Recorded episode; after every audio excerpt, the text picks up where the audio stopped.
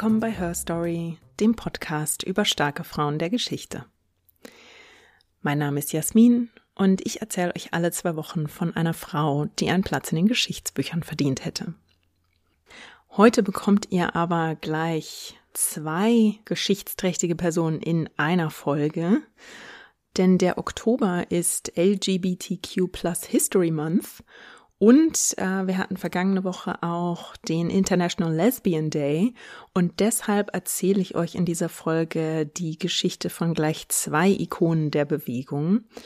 Heute geht's nämlich um Stormy de la Viere und um Marsha P. Johnson.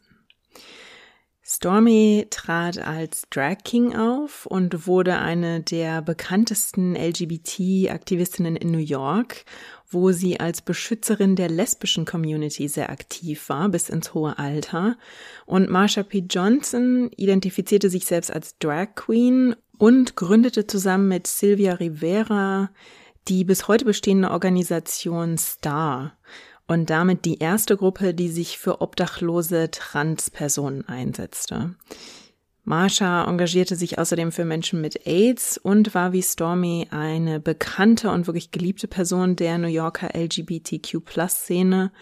Und beiden wird interessanterweise zugeschrieben, 1969 den Aufruhr im Stonewall Inn in New York gestartet zu haben was da dran ist, ähm, beziehungsweise Spoiler, warum das so eindeutig gar nicht geklärt werden kann, das ähm, schauen wir uns in dieser Folge auch noch an. Heute geht es also um zwei Wegbereiterinnen der Pride-Bewegung. Bevor wir allerdings in die Folge einsteigen, muss ich einige Vorbemerkungen machen.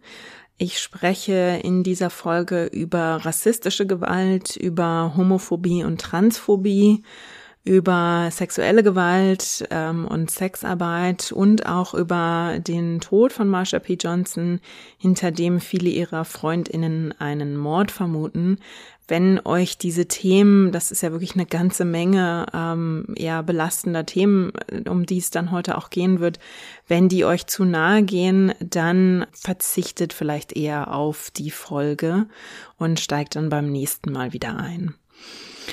Und als zweites sei auch darauf hingewiesen, dass ich mich für die Folge daran orientiere, welche Selbstbezeichnungen Stormy und Marsha für sich gewählt haben. Das kann ein bisschen komplexer sein, weil es bestimmte Konzepte wie zum Beispiel nicht binär damals noch nicht gab ähm, und weil man zum Beispiel von Transpersonen so noch nicht gesprochen hat. Dieses Konzept, dieses Verbale gab es so noch nicht, wie wir das heute anwenden.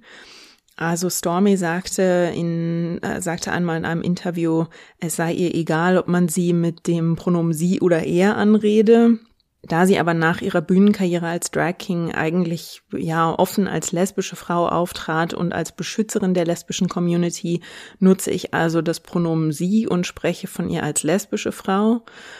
Und Marsha P. Johnson nannte sich selbst Drag Queen, Queen oder Transvestit, weil also dieses Konzept Trans, wie wir es heute verbal anwenden, wie gesagt, so noch nicht existierte.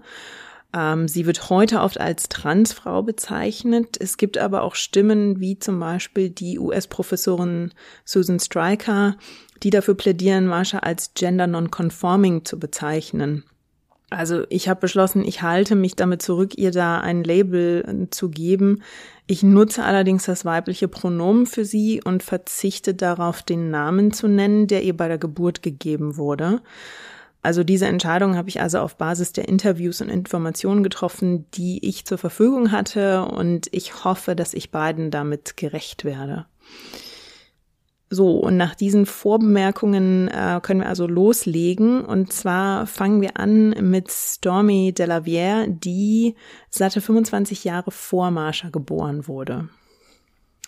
Also Stormy Delaviere, ähm, streng französisch ausgesprochen, müsste man eigentlich de Laverie sagen. Sie selbst und auch die Medien sprechen aber den Nachnamen immer als de Laviere aus. Und der Vorname schreibt sich eigentlich mit einem E-Accent aigu, aber Stormy spricht sich eher aus wie Stormy Weather zum Beispiel. Und ja, also den, den ein oder anderen kleinen Sturm hat sie in ihrem Leben auch verursacht. Also Stormy wurde im Dezember 1920 in New Orleans geboren. Ihr Vater war ein wohlhabender weißer Mann und ihre Mutter war seine afroamerikanische Hausangestellte. Ähm, jetzt war es allerdings so, dass die beiden tatsächlich eine Beziehung hatten. Also die waren wirklich verliebt, hatten eine Beziehung, weil aber Mischehen und Beziehungen zwischen Weißen und AfroamerikanerInnen zu dieser Zeit im Bundesstaat Louisiana noch illegal waren, wurde Stormys Geburt also nicht einmal offiziell registriert. Und genau deshalb kennt sie oder kannte sie auch ihren genauen Geburtstag nicht und legte sich später dann darauf fest, diesen Geburtstag einfach am 24. Dezember zu feiern. Weil also ähm, die Eheschließung oder überhaupt Beziehungen zwischen Weißen und AfroamerikanerInnen noch illegal waren, zogen die Eltern dann irgendwann nach Kalifornien und heirateten dort auch. Es ist allerdings wirklich nicht wahnsinnig viel aus ihrer frühen, aus ihren frühen Jahren bekannt, weil Stormy dann doch sehr darauf bedacht war, ihre Privatsphäre zu schützen. Sie erzählte also nicht besonders viel Persönliches. Deshalb kennen wir zum Beispiel die Namen ihrer Eltern nicht. Äh, sie erwähnte einmal einen Bruder, aber wie viele Geschwister sie insgesamt hatte und deren Namen, all diese Details sind also ebenfalls nicht bekannt. Stormy beschrieb sich selbst als Kind mit einer schwarzen Mutter, aber einem weißen Gesicht. Und diese Selbstbeschreibung nutzte sie auch, wenn sie darüber sprach, was sie sehr selten tat, dass sie Erfahrungen mit Rassismus machte. Also sie sagt, dass sie von weißen und schwarzen Kindern gleichermaßen beleidigt und belästigt wurde und dass sie auch wiederholt misshandelt wurde. Sie sprach sehr wenig darüber, aber es gibt ein Interview, in dem sie erzählt, dass sie an einem ihrer Beine wirklich eine sehr lange Narbe hat und lange eine Beinschiene tragen musste, nachdem sie also offenbar als Kind oder Jugendliche von einer Gruppe anderer Jugendlicher angegriffen worden war und ähm, man sie an einem ihrer Beine von einem Zaun hängen ließ und es da offenbar eine, eine recht schwere Beinverletzung gab, bis ihr Bruder sie schließlich rettete. Wo genau Stormy ihre Teenagerjahre verbrachte, ist auch etwas schwer zu, zu ermitteln. Manchen Berichten zufolge sang sie schon als Teenager mit Jazzbands in New Orleans und trat schon mit 17 oder 18 in Nachtclubs auf. In dieser Zeit, also mit etwa 18 Jahren, sagte Stormy später auch, sei ihr dann klar geworden, dass sie lesbisch sei. Irgendwann in ihrer Teenagerzeit versuchte sie sich allerdings auch als Artistin mit Pferden, nämlich im Ringling Brothers Circus. Das war damals ein sehr bekannter, ähm, sehr erfolgreicher reisender Zirkus in Amerika.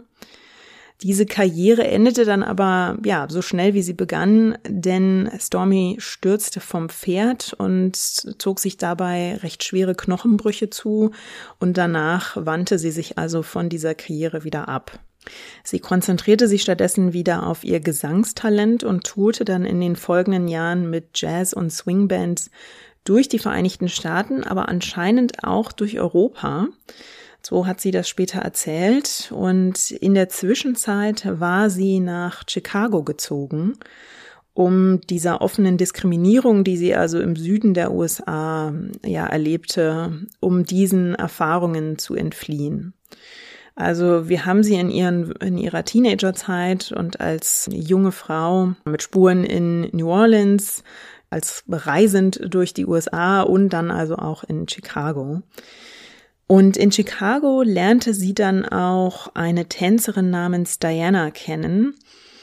Dianas Nachname ist bis heute unbekannt und eigentlich sind auch keine weiteren Details von ihr bekannt. Sie ist beinahe ein Phantom. Aber Diana ist die Frau, ja, vermutlich Stormys große Liebe, denn Stormy lebt mit ihr über 20 Jahre zusammen und geht nach ihrem Tod offenbar auch keine weitere Beziehung mehr ein. Uh, Stormy sagte mal über Diana, dass sie ihr Leben gewesen sei und sagte, es war ihr egal, was ich tat, solange ich glücklich war. Also das war eine offenbar sehr enge und glückliche Beziehung und gemeinsam mit Diana zog Stormy dann in den 40er Jahren nach New York City. Stormy tourte zu dieser Zeit weiterhin mit Jazz- und Swingbands und aus ihrer Jazzkarriere gibt's auch einige Fotos, die sie zeigen, damals noch mit langen Haaren in einer eben sehr femininen äh, Rolle, die sie dort noch eingenommen hat. Und das sollte sich dann kurz darauf ändern, als sie Mitte der 40er zwei Männer namens Danny Brown und Doc Benner traf. Brown und Benner waren die Produzenten der Jewelbox Review.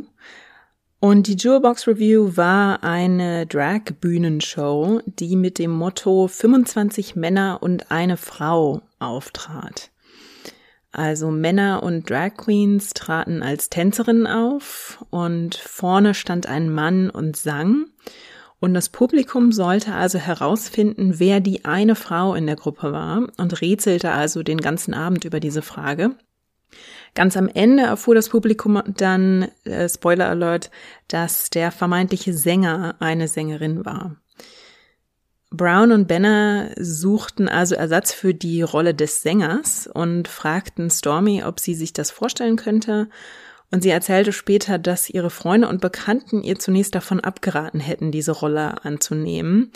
Ihre Freunde warnten sie, das würde ihren Ruf ruinieren und fragten sie, ob sie nicht schon genug Probleme habe, weil sie ja schwarz sei und damit schon Diskriminierung ausgesetzt sei. Und Stormy sagte dazu in einem Interview später, ich selbst hatte keine Probleme damit, aber alle anderen hatten eins. Sie nahm das Angebot also an und dachte eigentlich, dass sie ungefähr ein halbes Jahr mit der Jewelbox touren würde. Stattdessen wurden es dann 14 Jahre. Stormy schnitt sich dann die Haare kurz und trat als Drag King auf.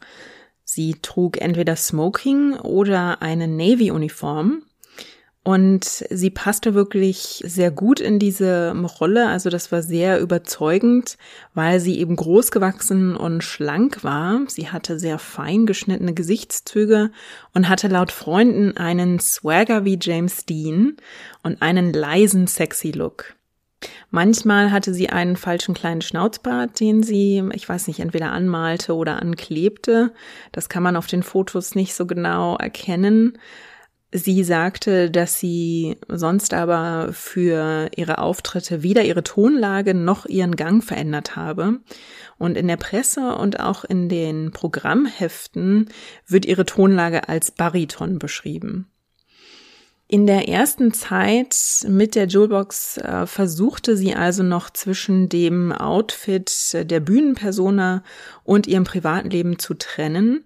Sie trat also nur auf der Bühne in Männerkleidung auf und kleidete sich privat weiterhin als Frau und in einem Interview erzählte sie dann, dass sie aber zweimal deswegen aufgegriffen wurde, weil die Polizei sie für eine Drag Queen hielt.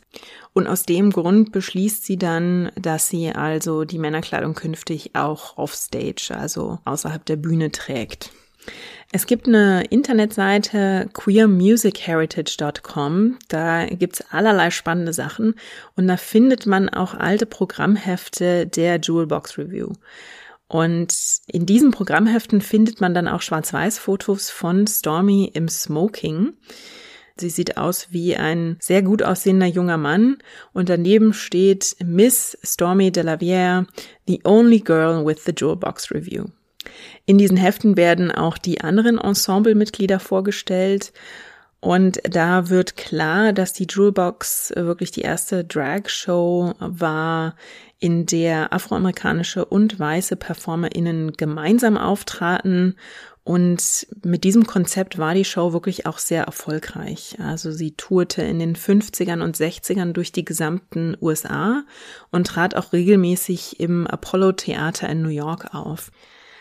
Das heißt also, die Show beschränkte sich absichtlich äh, nicht darauf, in, nur in queeren Etablissements aufzutreten und dass das gar nicht so einfach gewesen wäre, darauf kommen wir gleich auch noch zu sprechen, sondern die Show war also ganz offensichtlich auch in, ähm, ich sag mal, den angesehenen ähm, Theatern und Etablissements unterwegs, in denen sie auch mit einem sehr weißen und auch einem sehr hetero Publikum rechnen konnten.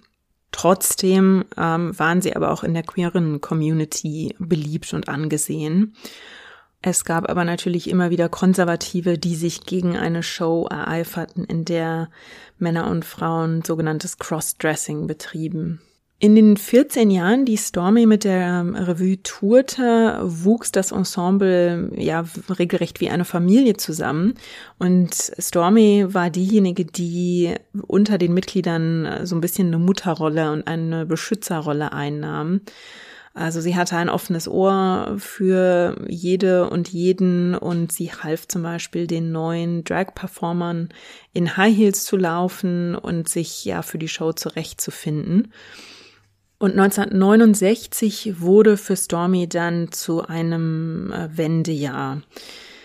Also zum einen war Stormy am 28. Juni 1969 im Stonewall Inn, einer bekannten Bar der New Yorker Lesben- und Schwulenszene. Die queere Community in den USA, das muss man dazu sagen, war Ende der 60er noch nicht wahnsinnig gut organisiert, also beziehungsweise noch in ihren Anfängen. Es gab schon einige ganz wenige Organisationen. Zum Beispiel hatte sich 1950 in Los Angeles eine erste Gay Rights Organisation gegründet, die Medicine Society. Und fünf Jahre später gründete sich in San Francisco die erste lesbische Organisation, die Daughters of Belitis. Beide Organisationen wandten sich zum Beispiel schon gegen die permanente Diskriminierung von Seiten der Polizei, aber natürlich auch im öffentlichen Leben. Die Lebensrealität war damals die für LGBTQ-Plus-Personen, dass sie bis in die 60er eigentlich überhaupt keine Rechte hatten und schon für Kleinigkeiten von der Polizei verhaftet werden konnten. Im Gefängnis drohten ihnen dann physische und auch sexuelle Gewalt. Viele von ihnen erlebten dort furchtbare Übergriffe. Und es gab insgesamt auch nur wenige Bars als Anlaufpunkte für LGBTQ-Plus-Menschen. Dazu zählte also in New York das Stonewall Inn.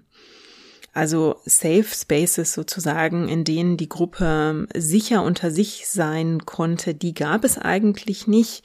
Denn zum Beispiel auch den Bars für die queere Community war es untersagt, Alkohol zu servieren. Also die bekamen per se keine, keine Alkoholausschenklizenz.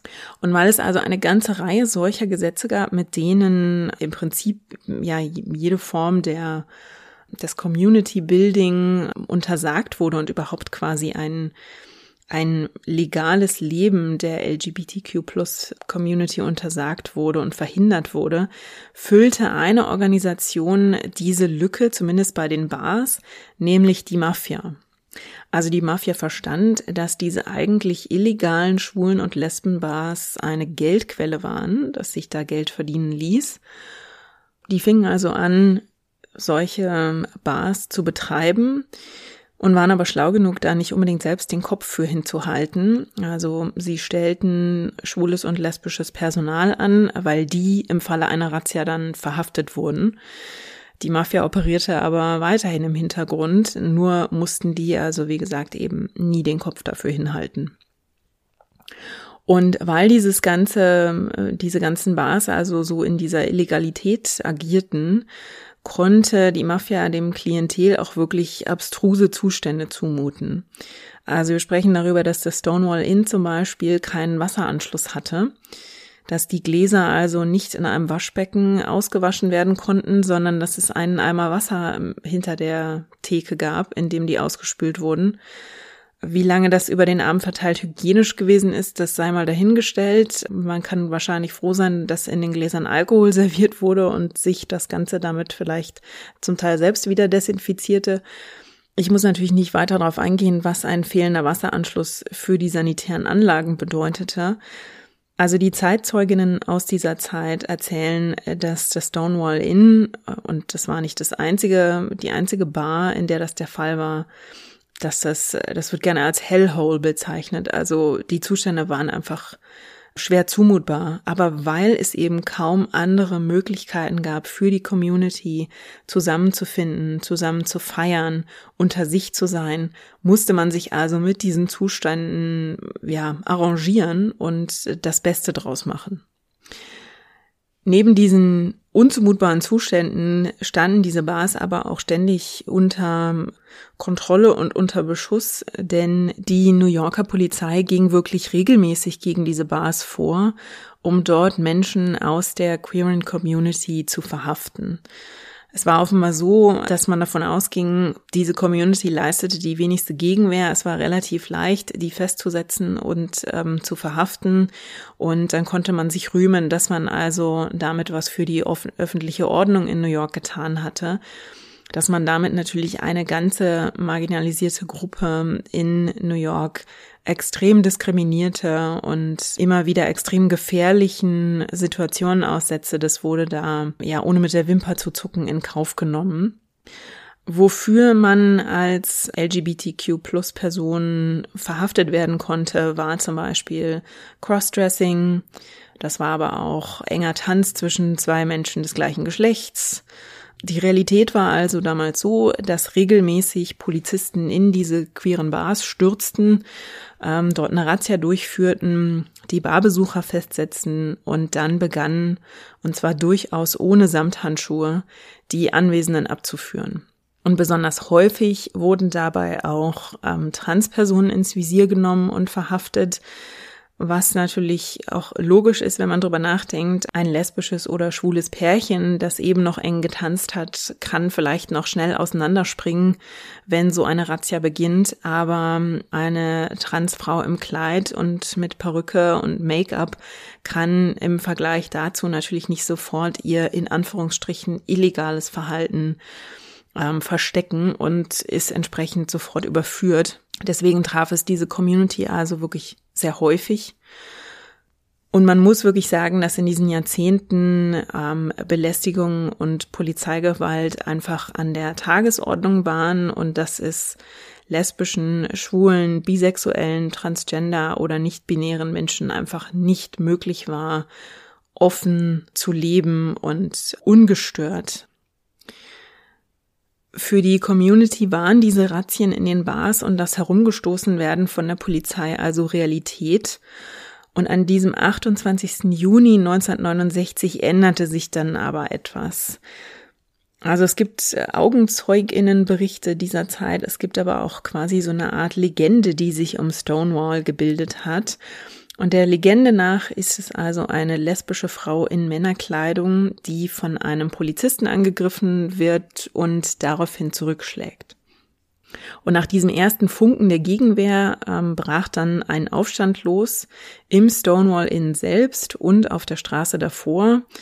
Der dauerte dann die ganze Nacht. Ähm, es gab dann auch in der folgenden Nacht nochmal Zusammenstöße zwischen der Community und der Polizei und einige Tage später dann nochmal. Eine sehr detaillierte Erzählung dieser Geschehnisse an diesem Abend im Stonewall Inn, die gibt's übrigens im Podcast You're Wrong About.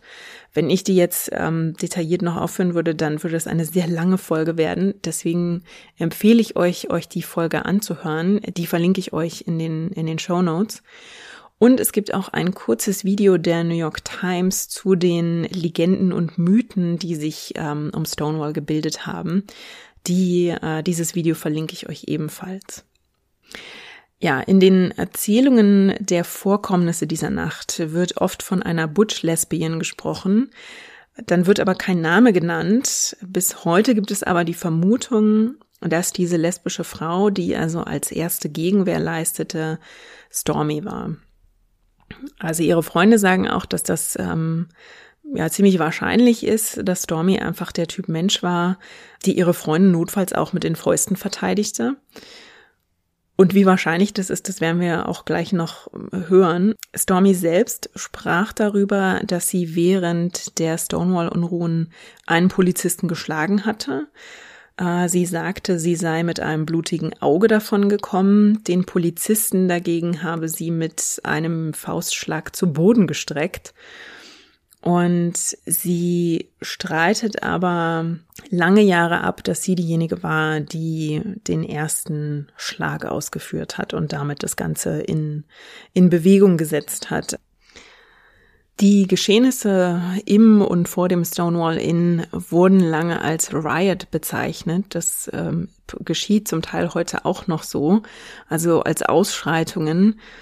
Stormy sagte dazu in einem Interview mal, Stonewall waren keine Ausschreitungen, das war Ungehorsam, es war eine Rebellion. Ich glaube, da, da ist auch was dran. Also Stonewall als Ausschreitungen zu bezeichnen, projiziert die Gewalt und das Unrecht ja wieder auf die Community. Tatsächlich ist Stonewall aber ein Ereignis, in dem, bei dem sich die Community einfach als Gruppe gegen diese Diskriminierung und auch die Polizeigewalt stellt und sich dieser Polizeigewalt widersetzt.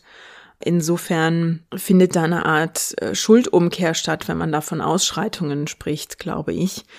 Im Anschluss an die Geschehnisse im Stonewall gründet sich dann auch die Gay Liberation Front, die dann ein Jahr später eine erste Parade abhielt, um an Stonewall zu erinnern.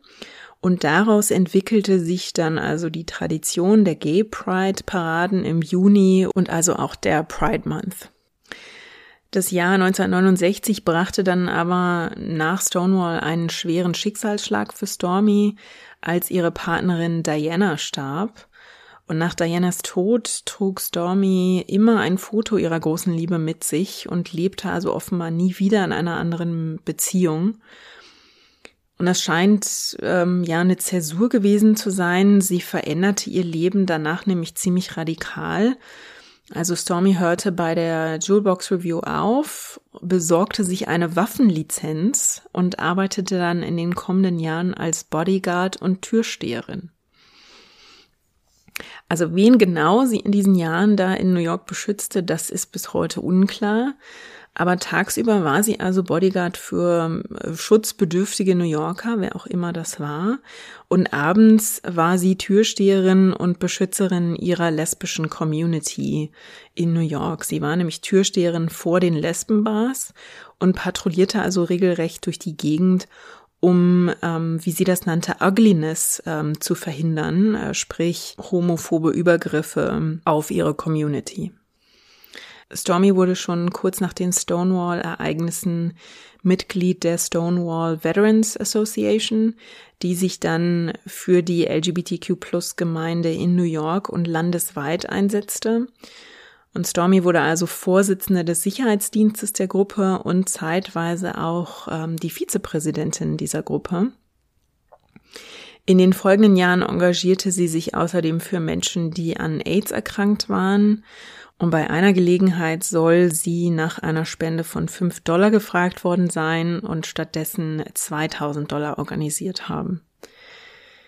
Stormy wurde also in diesen Jahren, in den 70ern und 80ern wirklich zu einer bekannten Figur in New York. Sie saß vor der Lesbenbar Cubbyhole und sie arbeitete später jahrelang für die berühmte New Yorker Lesbenbar Henrietta Hudson. Die existiert übrigens bis heute. Dort war Stormy insgesamt 30 Jahre lang Türsteherin und beschützte also ihre lesbische Community, bis sie selbst über 80 Jahre alt war. Wenn sie Ugliness beobachtete, dann wurde sie sehr schnell aktiv. Also was sie ähm, Störern und Pöblern und äh, trans- oder homophoben Menschen dann sagte, war Don't you mess with my baby girls. Das war also der Satz, den sie solchen Leuten entgegenwarf. Und dann als nächstes kam die Warnung, Trust me, you want to keep walking. Also vertrau mir, du möchtest, du möchtest dich hier entfernen, du möchtest weiterlaufen. Weil sie dann nämlich als nächstes die Hand auf die Hüfte und auf ihren Pistolengürtel legte. Und dann war dieses Thema relativ schnell erledigt. Die Eigentümerin der Lesbenbar Henrietta Hudson, nämlich Lisa Canistracci, wurde eine sehr enge Freundin von Stormy, beschäftigte sie also jahrelang und zahlte Stormy dann auch, nachdem sie längst in den Ruhestand gegangen war, noch ein Gehalt, um Stormy also den Lebensunterhalt mit zu finanzieren. Stormy lebte ähm, zum einen recht privat und zurückgezogen und zum anderen ziemlich bescheiden, nämlich in einem Zimmer im siebten Stock des berühmten New Yorker Chelsea Hotels. Dort wurde sie dann 2010 aufgegriffen oder gefunden, wie sie orientierungslos und dehydriert über den Flur wanderte. Also sie war zu diesem Zeitpunkt schon ähm, über 80, ging schon auf die 90 zu Und weil Stormy keine unmittelbaren Verwandten hatte, kam sie dann zunächst in die Obhut des Staates und wurde also in ein Seniorenheim eingewiesen. Lisa Canistracci erzählte der New York Times damals, dass sie sich mehr Hilfe für Stormy wünschen würde, weil die jüngere Community, also die AktivistInnen, die jetzt 20 oder 30 Jahre alt waren, sich also nur noch wenig an oder kaum an Stormy erinnerten, zum Teil nicht mal wussten, wer sie war. Und ihre engen Freunde beklagten zu dieser Zeit außerdem, dass Stormy also in diesem Seniorenheim, in das sie unter staatlicher Obhut gesteckt worden war, äh, kaum Ausgang hatte, dass sie es kaum verlassen konnte und dort quasi vereinsamte und man sie nicht einmal auf Spaziergänge mitnehmen konnte. Deshalb verpasste sie auch die Pride Parade im Jahr 2010 und ähm, das war auch der quasi der Anlass, weshalb die New York Times dann in diesem Jahr über sie berichtete. Lisa Canistracci und eine weitere Freundin von Stormy, Michelle Salopany, ließen sich dann als Legal Guardians, also als quasi als rechtliche Aufsichtspersonen und Vormund für Stormy registrieren und sorgten dafür, dass sie in ein besseres Seniorenheim verlegt wurde. Und dort starb Stormy dann am 24. Mai 2014 nach einem Herzinfarkt im Alter von 93 Jahren. Zu ihrer Beerdigung kamen dann hunderte Leute, um ihr Respekt zu zollen und erinnerten daran, wie Stormy also jahrelang auf ihre Community aufgepasst hatte und keinerlei Diskriminierung oder Beleidigung ihrer lesbischen Gemeinde duldete. Und Lisa Canistracci sagte über ihre Freundin, sie lief durch die Straßen von Downtown Manhattan wie eine lesbische Superheldin. Stormy, kann man also sagen, wurde in ihrer Community ähm, so geschätzt und geliebt wie auch Marsha P. Johnson, über die ich im zweiten Teil der Folge heute sprechen möchte. Nochmal der kleine Reminder, dass gerade in diesem Teil der Episode ähm, ich nicht umhin komme, über sexuelle Übergriffe, Sexarbeit, Diskriminierung und Gewalt gegen queere Personen und auch über Transphobie zu sprechen. Also wenn euch das zu nahe geht, dann nochmal der Reminder, jetzt vielleicht abzuschalten.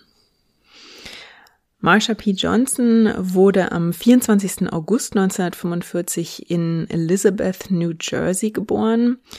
Elizabeth liegt westlich von Staten Island und südlich von Newark, also nicht allzu weit weg von der Metropole New York.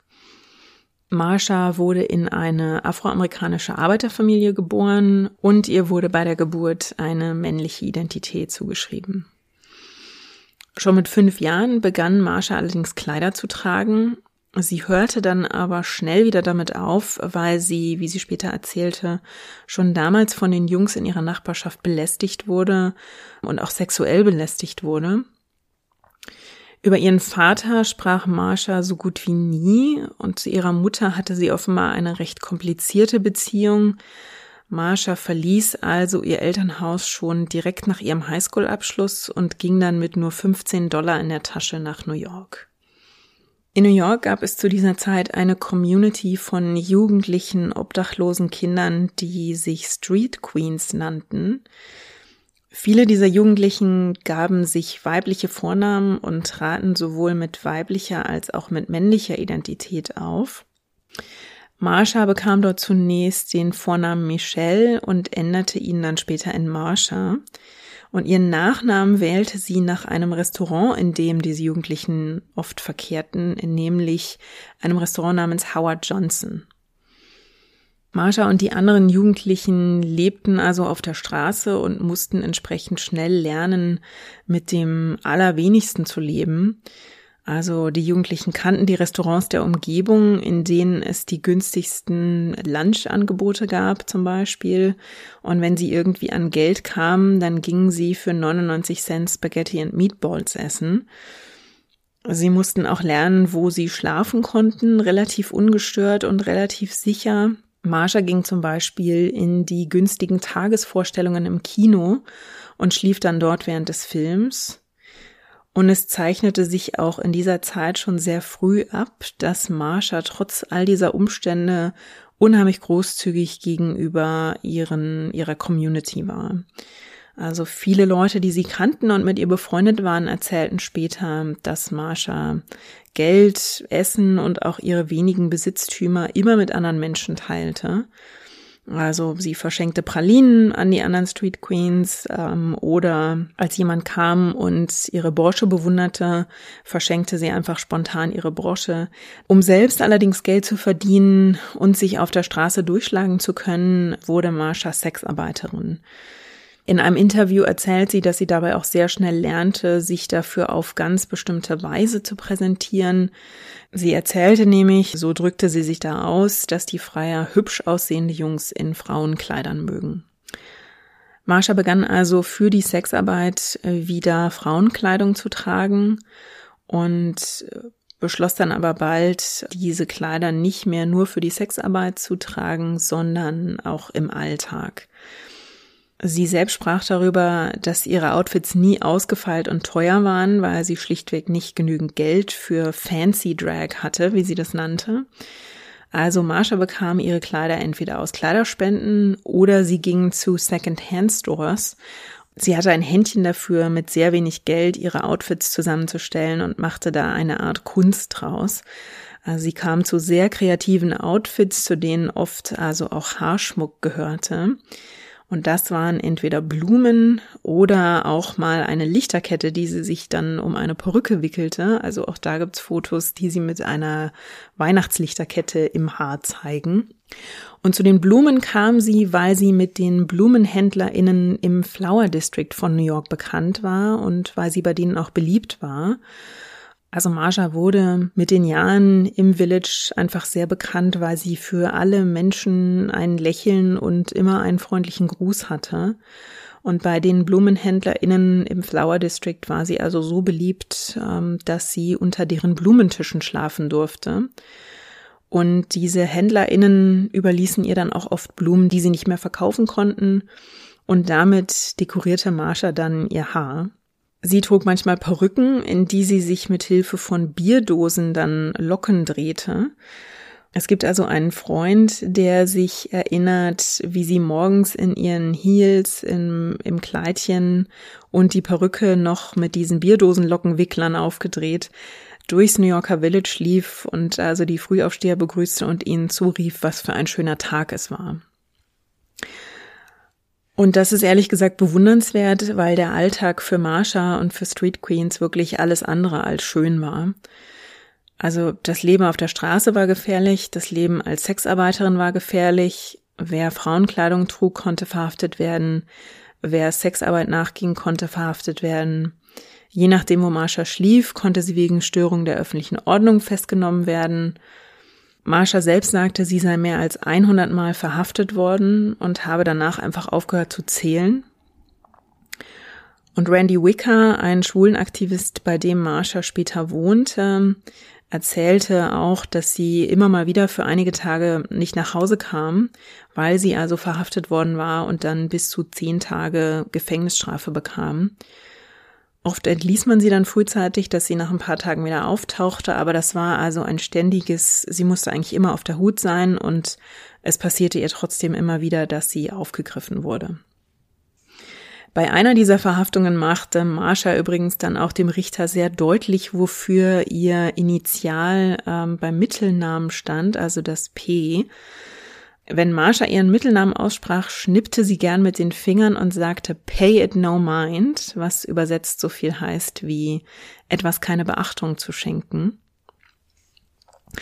Das galt also als Motto auch für sich selbst. Sie hat nämlich selbst auch in einem Interview mal gesagt, dass es in ihrem Leben sehr viele Details gebe, denen sie keine Beachtung schenkte. Und das ist, glaube ich, also auch eine Art Motto zum Selbstschutz, Jedenfalls fragte sie einmal einen Richter nach ihrem Mittelnamen, schaute also auf die hm, Papiere, die da vor ihm lagen und fragte Marsha P. Johnson, wofür steht also das P? Und Marsha schnippte den Finger und sagte, pay it no mind. Und der Richter gab dann trocken zurück, genau das werde ich tun, wies den Fall ab und ließ sie gehen. Das ist also auch eine der sehr, ähm, eine dieser Episoden, in der Marshas Persönlichkeit so zum Vorschein kommt, die ihre FreundInnen deshalb auch sehr gern über sie erzählen. Natürlich ist es aber so, wenn sie verhaftet wurde, dann war Marsha und vor allem waren Street Queens und Transpersonen von Gewalt und sexueller Gewalt bedroht.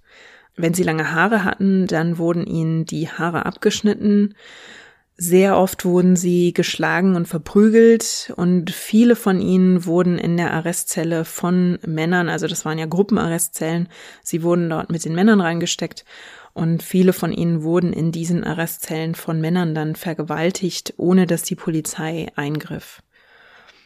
Und Marja war natürlich auch nicht nur von Festnahmen bedroht, sondern als Sexarbeiterin drohte ihr auch Gewalt und sie erlebte Transphobie. Berichten zufolge zog schon einer ihrer ersten Freier ein Messer, ähm, ein anderer schoss auf sie und sie trug also eine Schussverletzung davon und die Kugel konnte auch nie entfernt werden. Das ist also die Lebensrealität, die es für Marsha ohnehin schon gab und wie ich vorhin schon erwähnt habe, ging die Polizei in den 60ern und auch noch in den 70er Jahren wirklich stark gegen die queere Community in New York vor. Marsha besuchte selbst auch das Stonewall Inn und nach eigener Aussage war sie eine der ersten, die die Bar in Drag besuchten. Schon allein das konnte ihr ja, wie gesagt, Probleme einbringen, weil die Polizei also Personen, die Kleidung des anderen Geschlechts trugen, als sogenanntes, als sogenannte Crossdresser einfach verhaften konnte.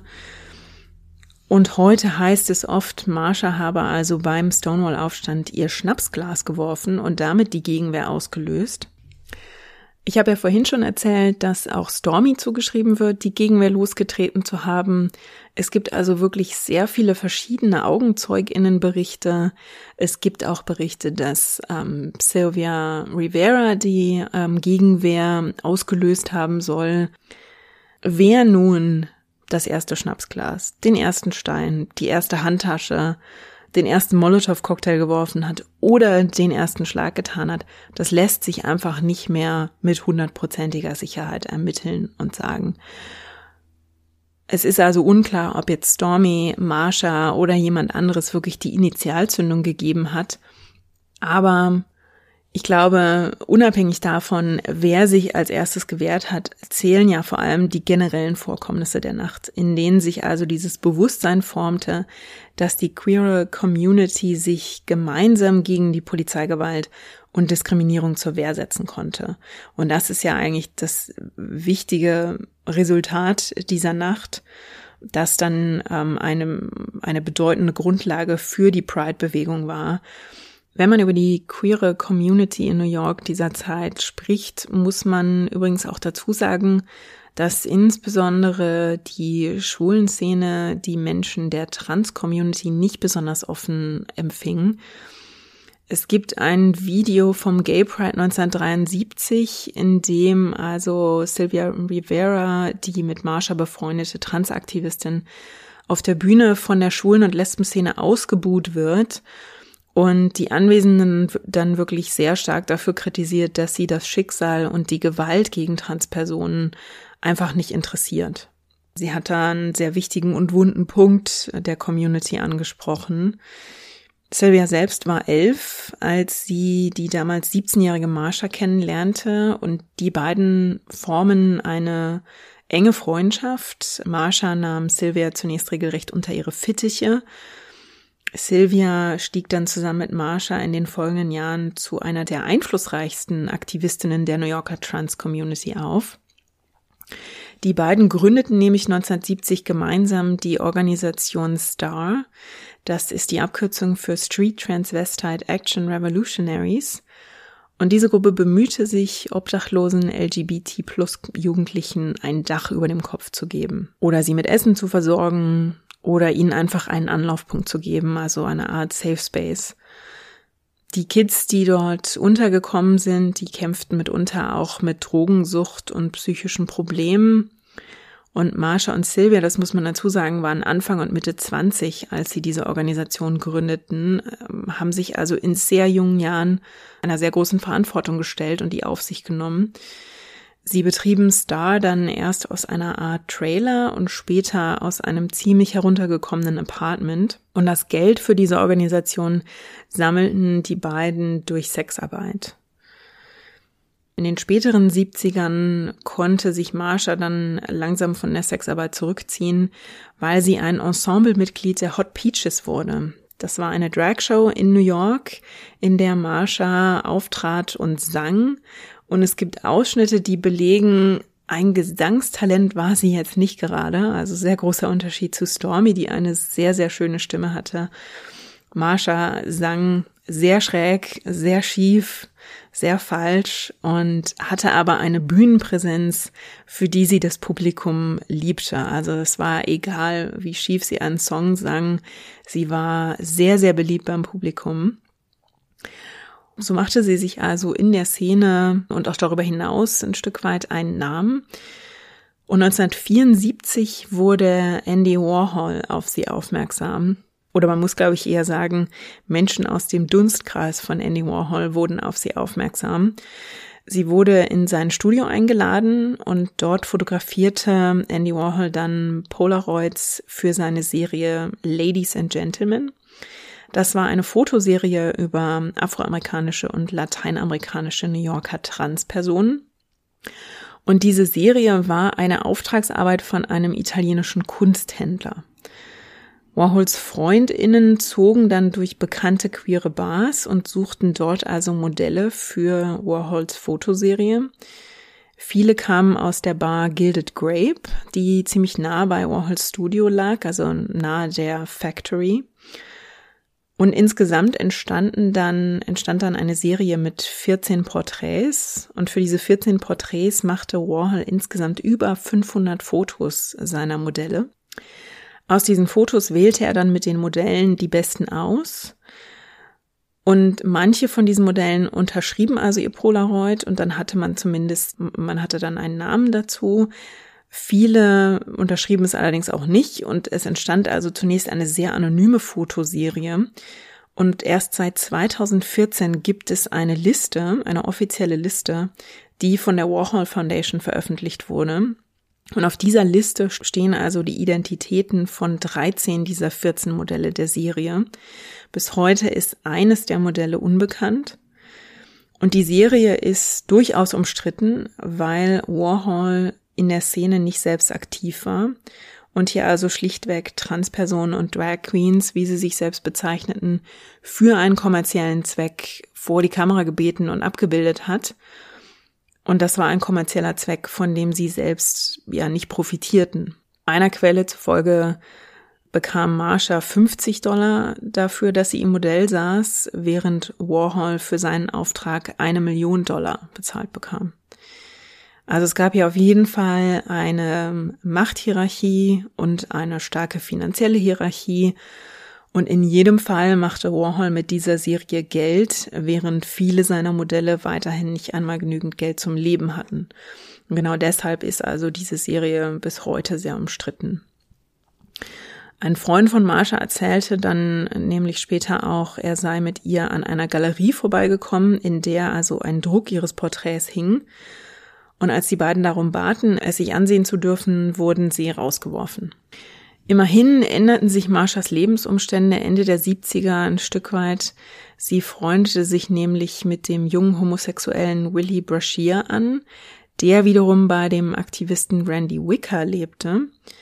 Und Brashear bat Wicker dann eines Nachts, als es wirklich bitterkalt war, ob Marsha nicht bei ihnen auf dem Sofa übernachten könne. Und Wicker gab dann sein Einverständnis und Marshall lebte anschließend die nächsten zwölf Jahre in diesem Apartment mit Randy Wicker, seinem Partner und also Willie Brashear. Dieses Apartment war in New Jersey und Marsha fuhr dann von dort aus jeden Tag mit dem Zug nach New York. Laut Wicker hatte sein Apartmentblock schon einen Ruf als Apartmentblock, in dem viele Homosexuelle lebten. Er hatte aber Angst, dass Marsha dann doch zu viel Aufmerksamkeit erregen würde, wenn sie in Frauenkleidung ein- und ausging. Und deshalb stellte er die Regel auf, dass Marsha das Haus also nicht in Frauenkleidung verlassen oder betreten durfte. Und Marsha ging dann also dazu über, dass sie oft einen Mantel oder ziemlich lose Kleidung über ihrem eigentlichen Outfit trug. Ähm, sie hatte dann ihre Perücke, wenn sie eine trug, die hatte sie in einem Beutel dabei.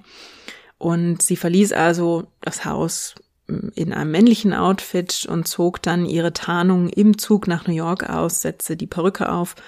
Und das Einzige, wenn sie aus dem Zug stieg, das Einzige, was dann von diesem männlichen Outfit noch blieb, waren die Sportschuhe oder andere klobige Männerschuhe, weil sie das Haus eben nicht in High Heels verlassen konnte.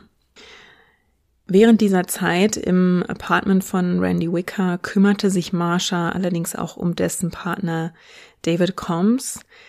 Der war an AIDS erkrankt und Marsha pflegte ihn also und war auch bei ihm, als er starb. Und sie sagte später, dass sie nach dieser Erfahrung einen ihrer psychischen Zusammenbrüche hatte. Denn Marsha litt ab 1970 unter psychischen Problemen und sprach auch davon, dass sie insgesamt fünf große Zusammenbrüche hatte. Sie wurde also wiederholt in psychiatrische Abteilungen eingewiesen, wurde dort stark unter Medikamente gesetzt, für einige Wochen therapiert oder eigentlich eher ja einfach unter Medikamenteneinfluss gestellt. Therapiert kann man da glaube ich nicht sagen wurde dann irgendwann wieder entlassen und Freunde beschreiben das also so, dass sie noch ungefähr einen Monat recht stark von diesen Medikamenten dann beeinflusst war, bis die endlich, bis die quasi ihre, in ihrer Wirkung nachließen und Marsha dann wieder weniger apathisch war. Marsha setzte sich ab den 80er Jahren als eine der AktivistInnen in der Organisation ACT UP für Menschen mit AIDS ein und sie bekam später auch selbst die Diagnose, dass sie selbst also auch HIV-positiv war. Marsha verschwand kurz nach der Pride Parade im Jahr 1992. Wenige Tage später, am 6. Juli 1992, wurde ihre Leiche dann aus dem Hudson River gezogen.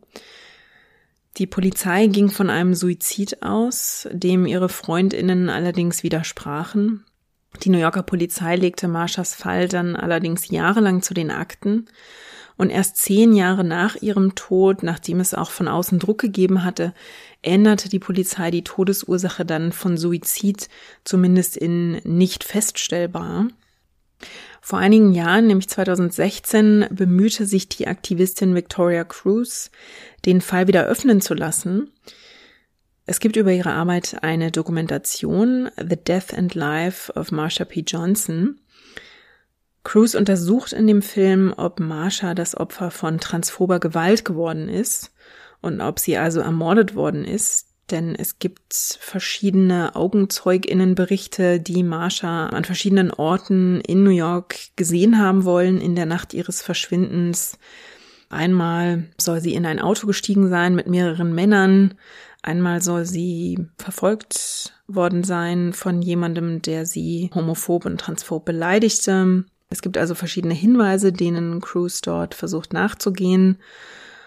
Und es gibt auch die Vermutung, dass Marsha von der Mafia ermordet wurde. Denn Randy Wicker hatte in den Monaten vor Marshas Tod untersucht, ob es eine Verbindung zwischen dem Christopher Street Festival Komitee und der Mafia gab. Also er glaubte, das Geld, das für die queere Community gesammelt worden war, durch Korruption oder durch Erpressung an die Mafia weiterfloss. Und er soll da auch Marsha um Mithilfe gebeten haben. Sie soll ihre Mitarbeit aber verweigert haben mit dem Hinweis, dass das ein Engagement sei, für das man ermordet werden konnte. Ihr Tod ist also bis heute ungeklärt, aber beim Gedenken an Marsha zeigte sich, wie viel sie ihrer Community bedeutete. Obdachlose errichteten an der Stelle, auf den Christopher Pierce, an der Marshas Leiche aus dem Hudson gezogen wurde, ein kleines Denkmal aus Flaschen und heute gibt es dort eine Plakette, die an Marsha erinnert. Ihr Leichnam wurde eingeäschert und bei der Gedenkveranstaltung für sie war die Kirche so voll, dass sich die Leute zu Hunderten davor stauten. Vor der Kirche gab es dann wirklich kein Durchkommen mehr auf dem Bürgersteig. Und einer von Marshas Freunden überzeugte einen Polizisten schließlich, die Straße für den Verkehr zu sperren. Und dann trugen AktivistInnen und FreundInnen die Urne mit Marshas Asche die Seventh Avenue hinunter bis zum Hudson River. Und dort verstreuten sie Marshas Asche dann im Fluss. In gewisser Weise bekam Marsha also nach ihrem Tod ja ihre eigene kleine Parade. Und zum Abschluss der heutigen Folge habe ich mir überlegt, lasse ich euch zwei Zitate von Stormy DeLaviere und von Marsha P. Johnson da. Stormy sagte über sich und ihr Leben einmal, I'm a human being that has survived. I helped other people survive. Und Marsha antwortete auf einer Gay Pride Parade auf die Frage, warum sie denn mitdemonstriere, Darling, I want my gay rights now. Und ich glaube, diese beiden Selbstzeugnisse aus Stormys und Marshas Mund sind ein gutes Ende für die heutige Episode. Wenn ihr Gedanken zu Stormy oder Marsha habt, die ihr teilen wollt, wenn ihr Gedanken zur Episode habt oder Vorschläge für kommende Episoden, könnt ihr das natürlich wie immer tun auf den diversen Kanälen. Also ihr könnt eine E-Mail schreiben an feedback at herstorypod.de. Ihr könnt einen Tweet oder eine Message auf Instagram absetzen. Dort findet ihr mich unter at herstory-pod. Und ihr dürft natürlich den Podcast auch sehr gerne mit Sternchen bewerten auf der Podcast-Plattform eurer Wahl. Da freue ich mich wahnsinnig, wenn ihr eine Review da lasst und das hilft dem Podcast auch noch sichtbarer zu werden. Und wenn ihr mögt, könnt ihr Herstory natürlich auch auf Steady unterstützen. Und damit verabschiede ich mich für heute. Wir hören uns wie immer wieder in zwei Wochen mit einer neuen spannenden Biografie und bis dahin sage ich, lasst es euch gut gehen.